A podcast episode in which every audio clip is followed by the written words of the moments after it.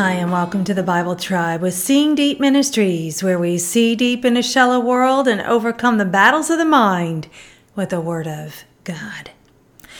When we approve of things God doesn't, we might just find ourselves reproved. Guard your hearts, guard your eye gate and your ear gate.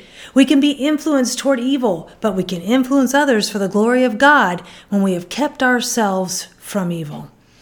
Reading today from Psalms 99 through 101, and the scripture verse of the day is Psalm 101, verse 3.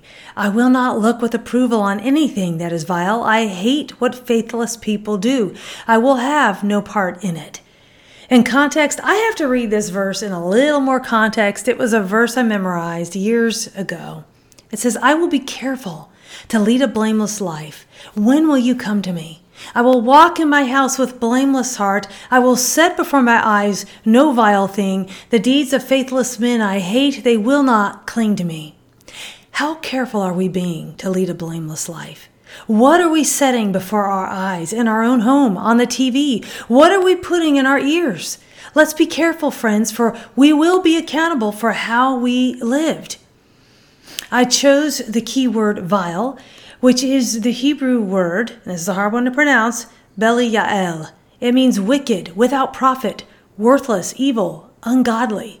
I think there can be a temptation to think of wickedness as just being something extreme, but wickedness can be as simple as pride in our own thoughts, putting self before God. Thought of the day. When we approve of things God doesn't, we might just find ourselves reproved. Application Be diligent in your own homes, friends, so you can be a light to the world.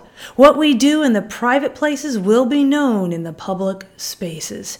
Go with God and His precious word, friends. Tune in tomorrow as we head back into the book of Proverbs.